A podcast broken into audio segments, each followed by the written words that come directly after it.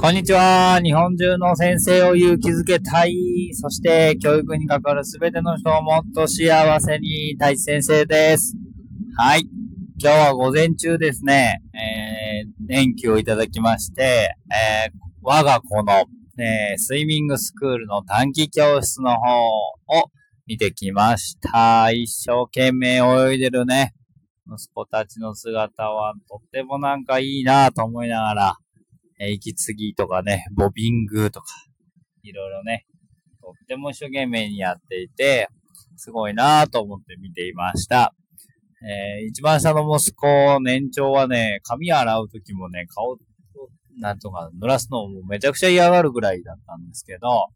やっぱりこう、プロの、えー人にね、え3日間教えてもらうだけで、なんていうのかな、全然違うなぁと。たった3日ですよね。1日1時間なので3時間、えーその空間にいて、一緒にやるっていうことだけで、えーものすごい成長したなと思っています。あれがやっぱりこう、なんていうのかな、プロの仕事だなと思いながら見ていました。自分もなんかあんな風に、え水泳の指導ができるようになるといいなと思いながら見ておりました。はい。で、今日は、えー、まあ、朝のニュースを見るのをやめるという話をしていきたいなと思っております。えー、よろしくお願いします。はい。えー、ここのとこですね、なんとなくこう、ゆっくり夏休みなので、えー時間が流れていて、朝のニュースだったりとか、昼のワイドショーだったりとか、えー、っていうのを、えーたまにぼーっと見てるんですけれども、皆さん考えたことがありますか？なんかニュースの内容の8割ぐらいはネガティブな情報ばっかりだなと思って見ていました。で、この8割のね、ネガティブな情報を朝から、なんていうのかな、ちょうどぼーっとしてる時間なので、脳がもうダイレクトに影響を受ける。ですよ。脳ってのネガティブなね、情報に引っ張られやすいって話を前にしましたけれども、もうすごいなぁと思って、なんでこんなネガティブな話ばっかしてんだろうみたいな。まあニュースってそういうもんだと思って僕もずっと見てたんですけど、でもなんか、これってすごい損失だなと思うんですよ。日本人の、まあ、若い人たちは最近もう見てないと思うんですけど、まあ、いろんな人が、ネガティブから朝が始まるってことじゃないですか。これってすごいなと思って見ておりました。なんか、なあっていつまでもあの吉本の話をね、まあ、興味があるのはわかるんですよ。やっていたりとか、あとなんだろうな、ネガティブな情報。なんかしょうもないなと思ったのは、なんか釈由美子さんのギャラが払われてる、払われてないみたいな話をやっていたりとか、あと熱中症で死んじゃった。まあ、その辺は大事なのかもしれないんですけど、でも、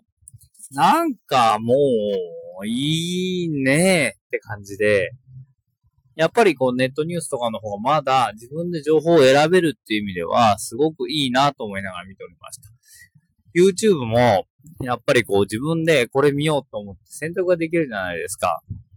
そりゃテレビはもう YouTube に完全に負けてくなって思ったのはそこでしたね。で、もし見たいニュースがあれば後から、えー、例えばなんかこう Google とか Yahoo とかで見て、ニュースの記事を検索したりとか、YouTube でニュースのね、動画を見たりできるので、もうそれでいいですよね、本当に。と思いながら見ておりました。もうなんかネガティブが多すぎて、こりゃあかんと思いながら見ておりました。なのでもうね、テレビをダラダラ見るっていうのは本当に損失しかないなと思って。はい。うちの子供たち結構好きなんですよね、テレビ見るのね。だからどうしたらいいかなと思いながら、まあ別に悪いもんじゃないと思うんですけども、でも、その時間何かできないかなって考えたりとか、もうちょっと他のことにね、費やせたりするといいなと思いながら見ておりました。逆に言ったら、うーん、ポジティブなことだけを取り上げるニュース番組ができたら、もう一強なんじゃないのって思ったりとか、うん。楽しい話ばっかりしている朝からね、ニュース、暗いニュースばっかりを流すね、チャンネルがいっぱいあるんであれば、そのチャンネルだけは日本にポジティブな、えー、いい情報を、えー、流すよっていうチャンネルがあってもいい気がするんですよね。例えば、アメバ、アメ、あ、アメ、アメバ、あ、あ、よくわかってないですけど、あの、ネットのね、テレビ番組とか最近あるじゃないですか。あんな中でやっていけたら、絶対そっちを選ぶ人っていうのは、必ずいると思うんですよね。なので、そんなものがあってもいいんじゃないかなと思っております。新聞も、えー、例えば宮中って宮崎中央新聞っていうのも、えー、まあそれに似た考えで、既存の新聞とは違う、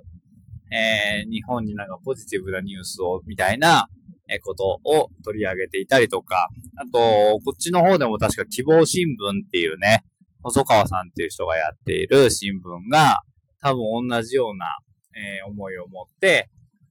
記事を書いて、それを送ってっていうことをやっていたと思います。そういうものがもっともっと、こう、増えていけると、日本人というか、みんなが楽しい気持ちで朝を迎えられる。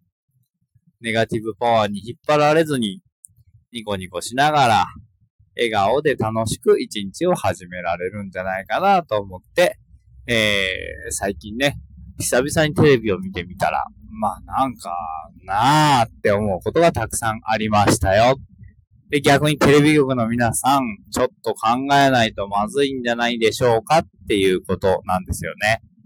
もちろん視聴率が取れるからそれを作るっていうループなのかもしれない。ね。でもそんな時代だからこそ逆に、逆のことをやるっていうのは、ものすごくポジションを取れると思うんですよね。なんかそういう、えー、テレビマンの人だったりとか、えー、番組制作に関わる人が、そういう気概を持ってやってくれると面白いなというふうに思っています。このままでは完全に僕は YouTube に負けるなと思いながらテレビを見ておりました。ということで、はい、明日からはもう朝のニュースは見ない宣言をしながら、なんか、えー、自分にためになる YouTube 聞いたりとか、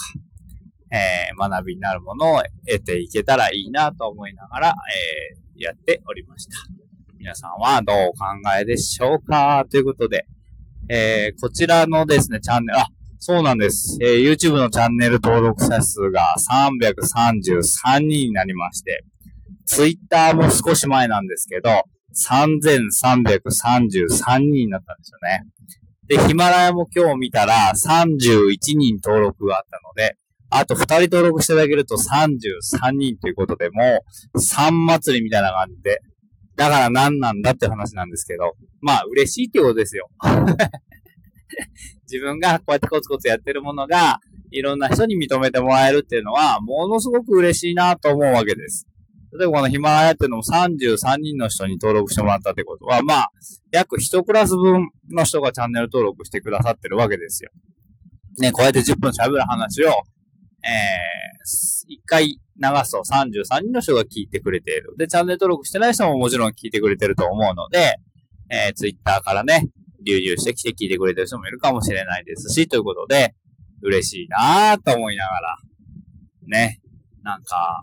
その別に数字を上げていくことが目標ではないんですけども、でもやっぱりやってることが認められるってことはすごく嬉しいことなので、チャンネル登録が増えていける、いくと嬉しいなと思いながら、えー、おりました。なので、あと二人、ヒマラヤさん登録してくれると嬉しいなと思っております。ということでございます。はい。今日もね、溶けるような暑さでございましたけど、皆さん熱中症に気をつけながら、最高の一日をお過ごしください。皆さんにたくさんの幸せが降り注ぎますように。せーの。いいね